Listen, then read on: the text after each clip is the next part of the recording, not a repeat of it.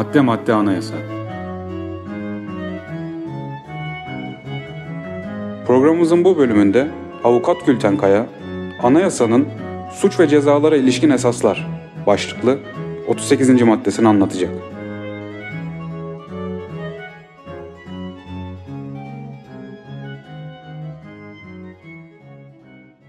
Anayasanın 38. maddesinde suç ve cezalara ilişkin esaslardan bahsediliyor.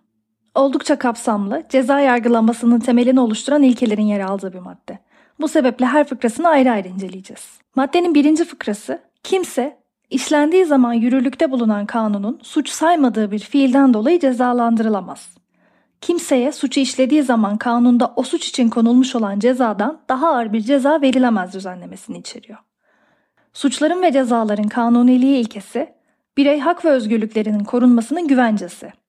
Suçlar ve bu suçlar karşısında uygulanacak olan yaptırımlar önceden belirlenerek kişi hürriyetlerinin sınırları çizilmiş oluyor. Sınırlar içerisinde kalan davranışlar herhangi bir suç teşkil etmiyorlar. Bu sayede kişiler kendi fiillerini, hareketlerini düzenleme imkanı buluyorlar. Ceza hukukunun güvence fonksiyonunu icra edebilmesi açısından suçta kanunilik ilkesinin benimsenmesi tek başına yeterli değil. Kanunda yer alan suç tanımları da açık olmalı. Yani hangi davranışlar suç teşkil ediyor, kanun metninden açık bir şekilde anlaşılmalı. Suç tanımları ve bunların hukuki sonuçlarının mümkün olabildiğince net bir biçimde ifade edilmesi, kanunda bunların çok geniş bir şekilde yorumlamaya da açık düzenlemelerin yer almaması gerekiyor. Ceza miktarlarına ilişkin alt üst sınırları arasındaki aralığın da yine çok fazla açık olmaması gerekiyor. Biz bunlara belirlilik ilkesi diyoruz. Bu sayede hakimin verebileceği keyfi kararlarında önüne geçilmesi amaçlanıyor. Suçların ve cezaların belirli olması, suçu ve cezanın unsurlarını açıklığa kavuşturmak, meşru olanla gayrimeşru olanı birbirinden ayırmaktır.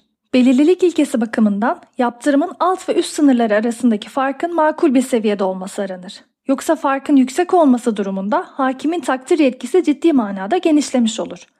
Bu durumda yine kanunilik ilkesine ve bu bağlamda da belirlilik ilkesine aykırılık teşkil eder. Belirlilik ilkesi aynı zamanda kanunilik ilkesi bağlamında ceza hukukunun güvence fonksiyonunu yerine getirilmesini sağlar. Suçun tanımının yasada açık bir şekilde gösterilmemesi, işleyeceği fiilin suç teşkil edip etmediğini bilemeyen bireyi kuşku içinde bırakır.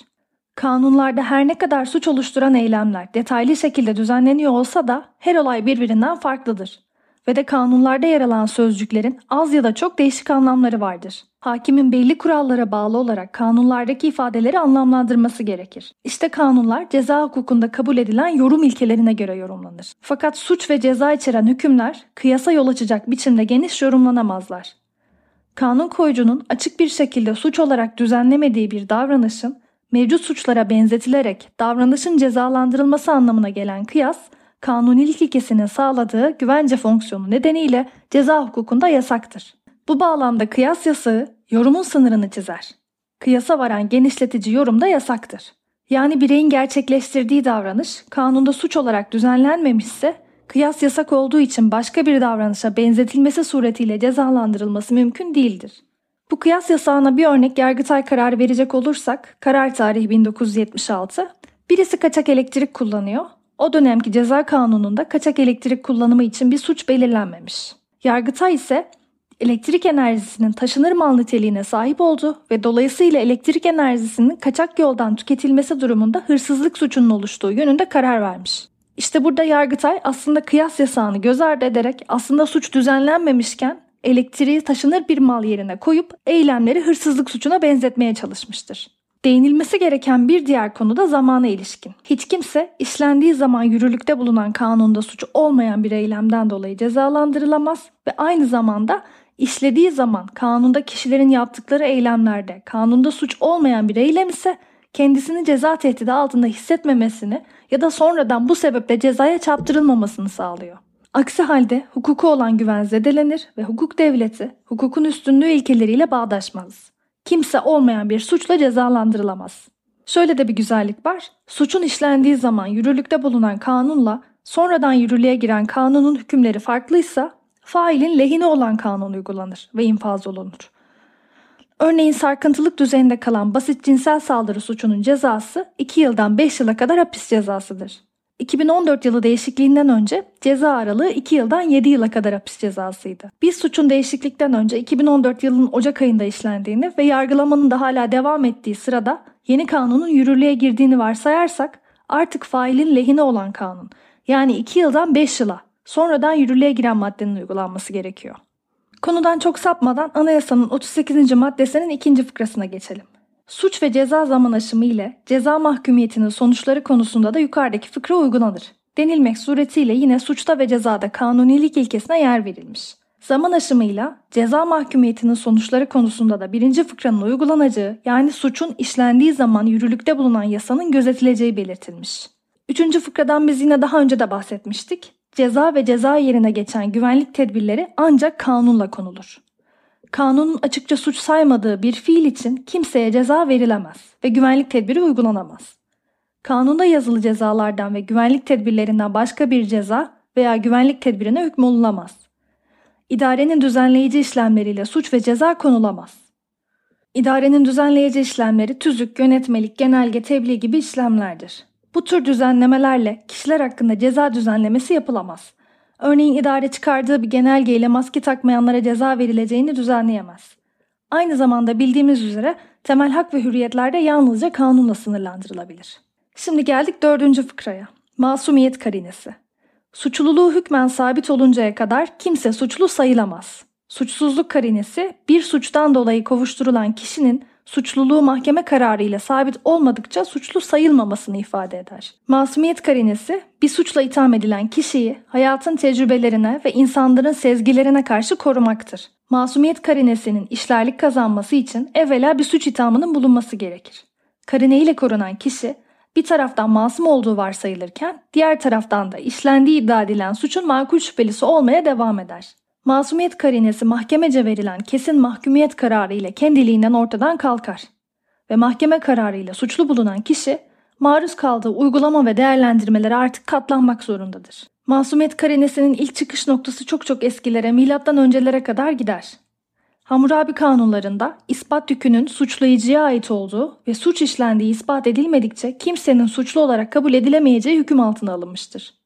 Ülkemiz açısından İslam hukuku ve etkisiyle Osmanlı'da aynı şekilde ispata çok değer verilmiş, kesin delillerle sabit kılınmadıkça kimseye ceza verilmemiş ve deliller İslam hukukuna göre belirlenmiştir. 1924 ve 1961 tarihli anayasalarda da yine insan hakları ile ilgili birçok hüküm yer almasına rağmen masumiyet karinesi açıkça düzenlenmiş sayılmaz. Günümüzde uluslararası sözleşmelerle, anayasalarla ve kanunlarla tanınan masumiyet karinesi hemen hemen bütün hukuk sistemlerinde bir şekilde kabul edilmiş.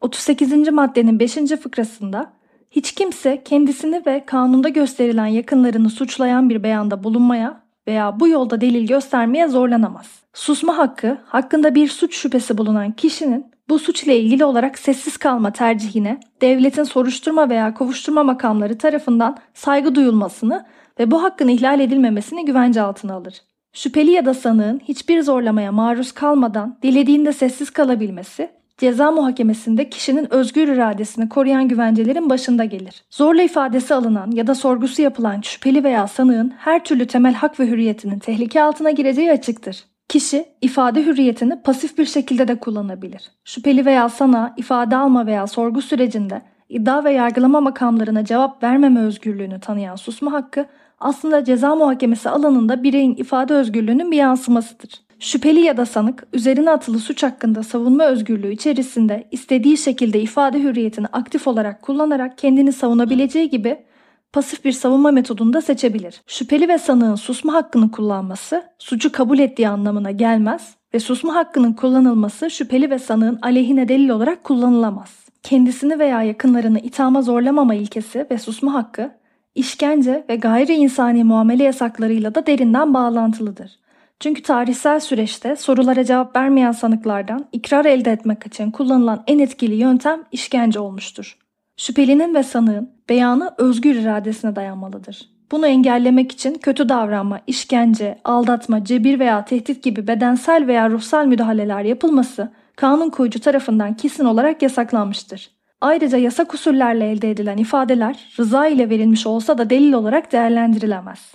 Susma hakkı kişiye kimliğini bildirmeme ve kimliği hakkında yalan söyleme hakkını vermez. Şüpheli veya sanık kimliğine ilişkin soruları doğru olarak cevaplandırmakla yükümlüdür. Susma hakkı sadece isnat olunan suç ve olaya ilişkin olarak tanınmıştır. Hak bazı durumlarda sanığa makul şüpheye dayanan bir beraatte kazandırma ihtimali de vardır. Maalesef uygulamada susma hakkını kullanmak isteyen şüpheli, karakolda kolluk görevlileri tarafından kasten veya ihmalen bekletilerek psikolojik baskı görebiliyorlar. Susma hakkının yanında şüpheli veya sanığın nişanlısı, eşi, eski eşi, üçüncü dereceye kadar akrabaları, ikinci dereceye kadar eşinin akrabaları, çocukları aleyhe beyanda bulunmaya veya delil göstermeye zorlanamazlar. Bu kişilerin tanıklıktan çekinme hakları vardır. Tanıklık yapmaktan çekinme haklarının bulunduğu hatırlatılmak zorundadır ve yine yemin etmekten de çekinebilir bu kişiler. 38. maddenin 6. fıkrası kanuna aykırı olarak elde edilmiş bulgular delil olarak kabul edilemezler. Deliller ceza muhakemesinde maddi gerçeğe ulaşmanın bir ön koşulu olarak önemli bir yere sahiptir. Hukuka aykırı olarak elde edilen herhangi bir delil yargılama esnasında kullanılamaz ve delil olma vasfını yitirir. Hukuka aykırı delil kavramı, hukuk sistemine, hukuk kurallarına aykırı biçimde elde edilmiş delildir. Yürürlükteki hukuk kurallarıyla açıkça yasaklanmış yöntemlerle elde edilen deliller, açık bir yasaklama olmasa da usul kurallarına aykırı biçimde elde edilen deliller hukuka aykırıdır. Delilleri değerlendirme yetkisine sahip olan merciler, soruşturma aşamasında savcılık, kovuşturma aşamasında mahkeme, delillerin hukuka uygunluğunu denetlemek durumundadırlar. Bireylerin hukuki güvenliğini sağlamak ve bireylere hukuki güvence oluşturmak bu yasağın esas amacıdır. İşkence, baskı ve saldırı yoluyla elde edilmiş deliller hükme esas alınamazlar. İfade, ifade alma veya sorguda başvurulması yasak olan yöntemler kanunda belirtilmiştir. Bu yöntemlerden birine başvurulması halinde rıza bulunsa bile ifadelerin delil olarak kullanılması yasaklanmıştır. Arama kararının yine usulüne uygun bir şekilde alınmamışsa örneğin hukuka aykırı delil olması durumu vardır. Örneğin bir adreste sahte rakı imalatı yapıldığına dair ihbar üzerine belirtilen adreste yapılan aramada sahte rakı yapımında kullanılan düzenek, şişe, her türlü eşyanın ele geçirilmesi üzerine açılan kamu davası sonucunda Yargıtay, hakim kararı olmadan ve gecikmesinde sakınca bulunan halin varlığını gösteren bir tespit, bilgi ve belge de bulunmamakla yapılan aramayı hukuka aykırı kabul etmiş ve bu delillere dayanılarak verilen mahkumiyet kararını da bozmuştur. Hukuka aykırı deliller konusunda bir diğer problemimiz de doğrudan doğruya hukuka aykırı, yasak bir yöntemle elde edilen bir delile bağlı olarak dolaylı biçimde elde edilen delillerin değerlendirilip değerlendirilmeyeceği konusunda. Hükme esas alacak mıyız bunları almayacak mıyız?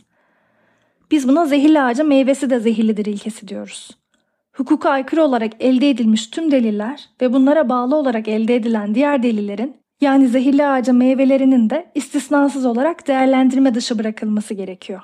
Örneğin sanığın kollukta gördüğü işkence sonucunda suçunu kabul etmiş ve suçta kullandığı silahın yerini de söylemiş olduğunu varsayalım. Biz bu silahı delil olarak kullanabilir miyiz? Hükme esas alabilir miyiz, alamaz mıyız? Alamayız. Çünkü zehirli ağacın meyveleri de zehirlidir ve değerlendirmeye alınamazlar. Az önceki kaçak rakı mevzusunda da arama işleminin hukuka aykırı olması nedeniyle hem aramada ele geçirilen delillerin hem de bu arama sonrasında sanığın ikrarının hukuka aykırı olması nedeniyle hükme esas alınmasının mümkün olmadığına karar verilmiş.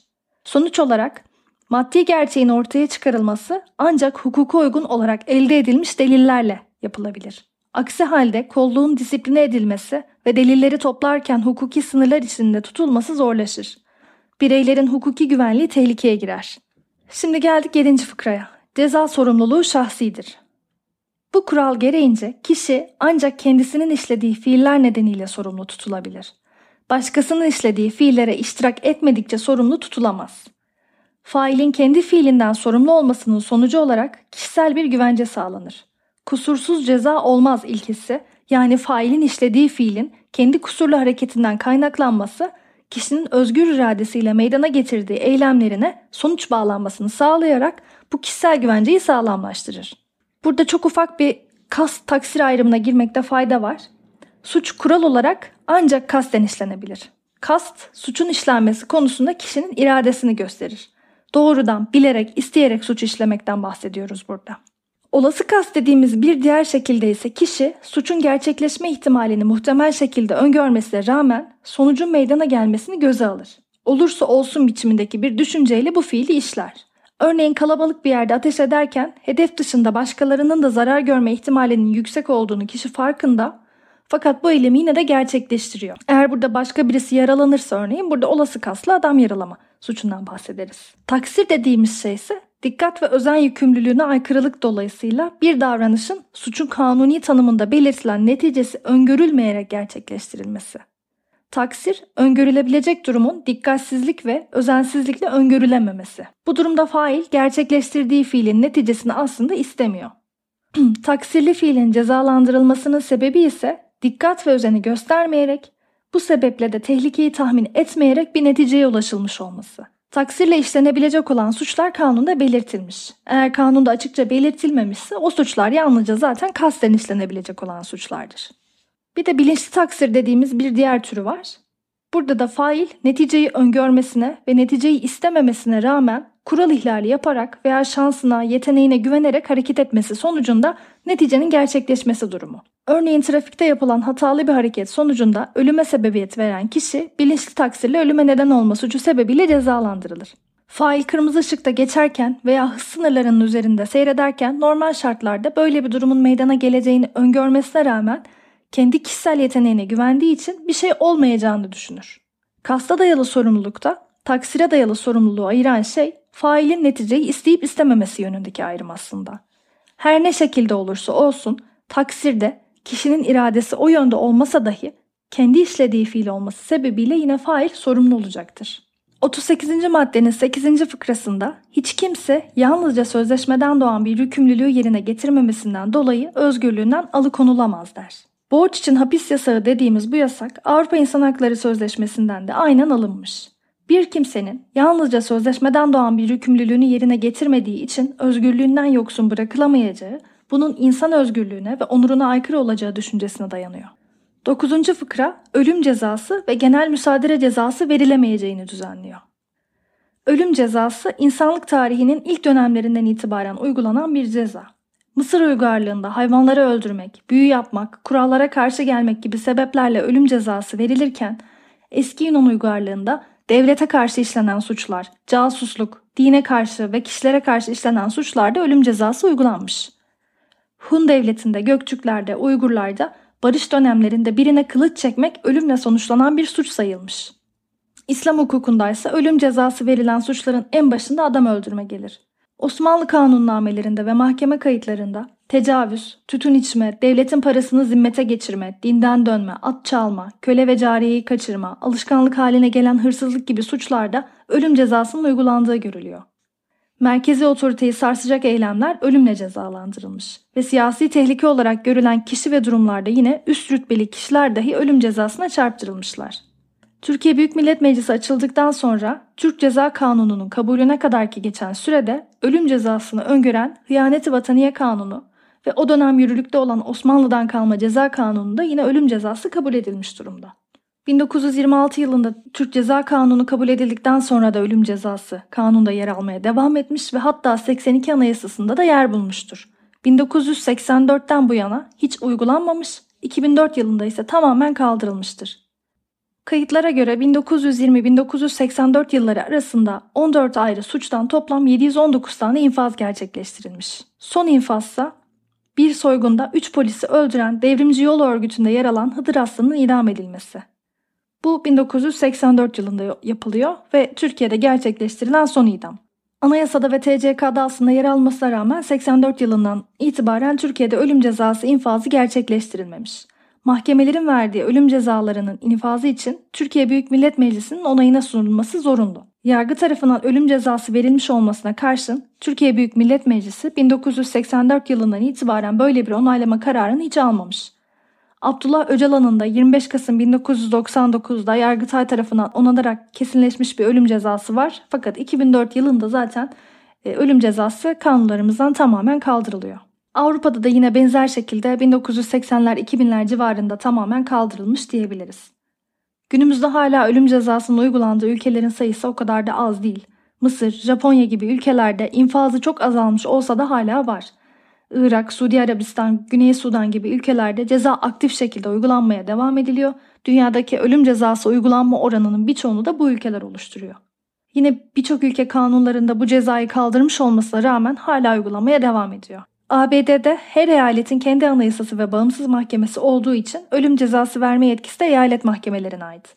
Birçok eyalette ölüm cezası kaldırılmış fakat hala yaklaşık 30 eyalette ölüm cezasının uygulandığını söyleyebiliriz.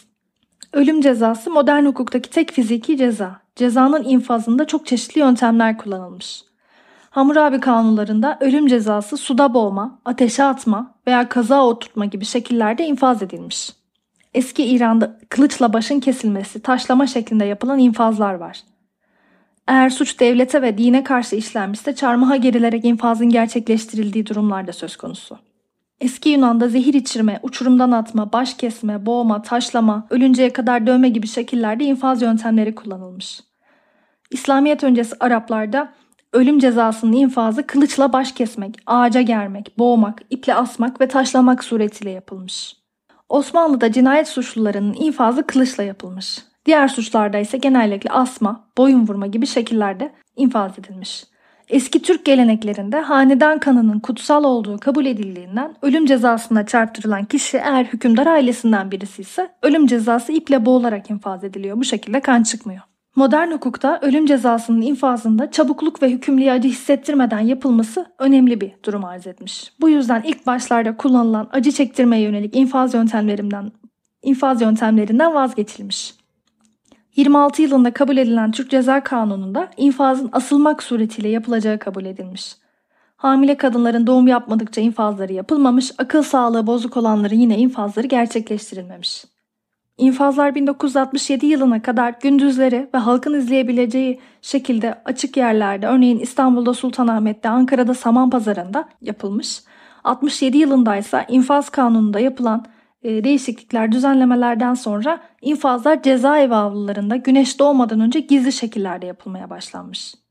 Ölüm cezası modern hukuk sisteminde kişinin hayatının elinden alınması başta olmak üzere yargılamada hata tespit edilmesi halinde geriye dönüşün mümkün olmaması sebebiyle çok fazla eleştirilmiş. Ki tarihsel süreçte yalnızca Türkiye için değil, ölüm cezasının suç işleyenleri korkutmadığı, suç işleme potansiyeli olan bir kişinin bir başkasının infazına şahit olsa da suç işlemeye devam ettiği görülmüş. Bununla birlikte cezaların, yaptırımların asıl amacı kişilerin tekrar suç işlemesini önlemek, tehlikelilik durumunun ortadan kaldırılması ve kişinin ıslahının sağlanarak toplumla uyumlu hale getirilmesidir. Ölüm cezasının ise bu amaçlara hizmet etmediği açıktır. Her ne kadar caydırıcı gözükse de insanların sırf ölüm cezası var diye suç işlemeyi bırakmadıkları da ortada. Ölüm cezası suçlunun ıslahı sağlanarak topluma yeniden kazandırılmasının aksine kişinin yaşam hakkını elinden alarak bir hata yapılması halinde de geri dönüşü olmayan, sonucu oldukça ağır, hukuk devleti ilkesiyle bağdaşmayan bir ceza. Yaşam hakkı bütün hakların en üstünde yer alır. Ulusun güvenliğini tehdit eden olağanüstü bir durumda dahi bu hakka çekince konmasına izin verilemez. Devlet tarafından gerçekleştirilen yaşam hakkı ihlali ise en ağır ihlaldir. Türkiye'de şu anda yeniden ölüm cezasını meşru hale getirme ihtimali var mı diye düşünecek olursak bu teorik olarak elbette mümkün. Fakat şu anda Avrupa İnsan Hakları Sözleşmesi'nin ölüm cezasının kaldırılması ilişkin protokollerine tarafız. Ölüm cezası yasağı Avrupa Konseyi üyeliğinin bir şartı haline getirilmiş. Bizim idam cezasını yeniden getirebilmemiz için Avrupa Konseyi'nin dışına çıkmamız, ek protokollerden vazgeçmemiz, anayasa değişiklikleri yapmamız, buna ilişkin kanunlar çıkartmamız gerekiyor. İnsan hakları sisteminin en temel protokollerini onaylayan bir ülkenin bu protokollerden geri dönmesi ülke için yalnızca bir geriye gidiş olacaktır. Ölüm cezasını reddeden ülkeler, ölüm cezasının olduğu ülkelere şüphelileri, sanıkları iade etmiyorlar. Bu da yine ülke için ayrı bir problem haline gelecek. Aynı zamanda bazen çeşitli olaylar karşısında insanlar idam geri gelsin mi gelmesin mi şeklinde tartışmalar yapıyorlar.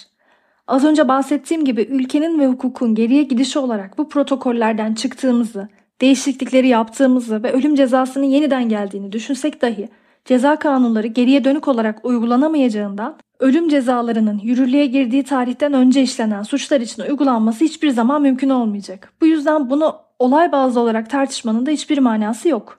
Genel müsaadele cezasından bahsedecek olursak müsaadele işlenen bir suçla ilgili belirli bazı eşya veya kazançların mülkiyetinin devlete aktarılması olarak tanımlanabilir kısaca. Ceza hukukunda suç işleyen kişinin tüm mal varlığının devlete getirilmesi anlamına gelen genel müsaadele yasak. TCK'da genel müsaadele sistemi değil, özel müsaadele sistemi benimsenmiş. Müsaadele için ön koşul eşyanın suç ile bir ilgisinin bulunması. İşlenen suç ile ilgisi olmayan eşya, kazanç, para gibi mal varlığı değerleri müsaadele edilemez. Örneğin yasak olan, üretimi, bulundurulması, alımı suç olan uyuşturucu bir madde tespit edildiğinde bunun müsaadelesine karar verilir. Bomba, ruhsatsız silah, suç işlenmesinde kullanılan bıçak vesaire bunların müsaadelesine karar verilebilir. Ayrıca hukuk toplumunda suç işlemek bir kazanç elde etme yolu olarak görülemez prensibi ve suç işlemek suretiyle elde edilmiş olan kazancın kişinin yanına kar olarak bırakılamayacağı görüşünden kazanç müsaadelesi de mümkün. Failin suç işlemek suretiyle elde ettiği kazancın miktarı belli ise bu müsaade edilir. Örneğin yine uyuşturucu madde satışı sebebiyle elde edilmiş olan para bir kuruş dahi olsa müsaade edilir. Osmanlı'da uygulanan müsaaderede devlet haksız kazanç elde ettiğini düşündüğü devlet görevlilerinin mallarına istediği zaman el koyabiliyordu. Aynı zamanda ölen veya idam edilen yüksek derece memurlarının da mallarına el konuluyordu. Bu kişiler öldüklerinde devlet hazinesi adına mal varlıklarına el konulmuş ve mirasçılarına da hiçbir şey bırakılmamış halde kalıyordu. Bunun ilk sebebi önemli mevkilere yükselenlerin öldükten sonra mirasçılarına bir şey bırakamayacaklarını düşünmesi ve böylece dürüst davranmalarının sağlanması. Aynı zamanda padişaha rakip olabilecek iktidar odaklarının ortaya çıkmasını engellemek, Avrupa tipi bir aristokrasinin oluşumunu engellemekti. Bu kişi dokunulmazlığına, mülkiyet hakkına, miras hakkına açıkça aykırı genel müsaade usulü Tanzimat Fermanı ile mahkeme kararı olmadan bu şekilde bir müsaadenin yapılamayacağı şeklinde düzenlenmiş. Günümüzde de aynı şekilde genel müsaade yasak olup suçla bağlantısı bulunmayan hiçbir şey müsaade edilemez halde. Aksinin kabulü zaten mülkiyet hakkına açıkça aykırılık teşkil eder. Anayasanın 38. maddesinin 10. fıkrasında idare, kişi hürriyetinin kısıtlanması sonucunu doğuran bir müeyyide uygulayamaz der. Bu, idarenin kişilere ilişkin bir özgürlük kısıtlaması getiremeyeceği, bunun dışında başkaca idari yaptırımları uygulayabileceği anlamına geliyor. Kişi hürriyetinin kısıtlanmasına sebep olan hapis cezaları yalnızca mahkeme kararıyla verilebilir.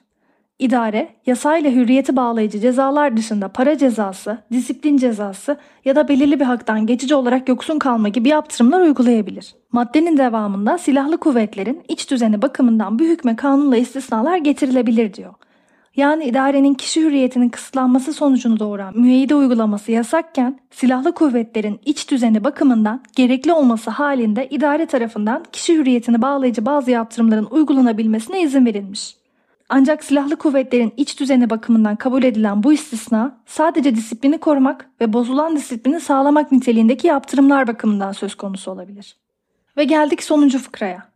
Uluslararası Ceza Divanı'na taraf olmanın gerektirdiği yükümlülükler hariç olmak üzere vatandaş suç sebebiyle yabancı bir ülkeye verilemez. Öncelikle her ülke kendi vatandaşını yargılama yetkisine sahiptir. Türkiye'de işlenen suçlar hakkında Türk kanunları uygulanır. Fiilin kısmen veya tamamen Türkiye'de işlenmesi veya neticesinin Türkiye'de gerçekleşmesi halinde suç yine de Türkiye'de işlenmiş sayılır. Ancak yurt dışında işlenen suçlar bakımından bu yetki mutlak değildir.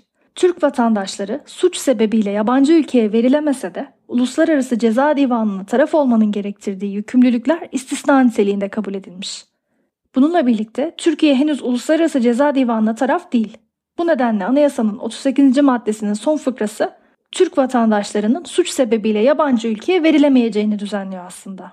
İadesi talep edilen kişinin Türk vatandaşlığını sonradan kazanmış olsa da yine iade yasağı devam edecektir. Türk vatandaşı da olsa Uluslararası Ceza Divanı'na taraf olmanın gerektirdiği yükümlülükler kapsamında iade mümkün olabilir.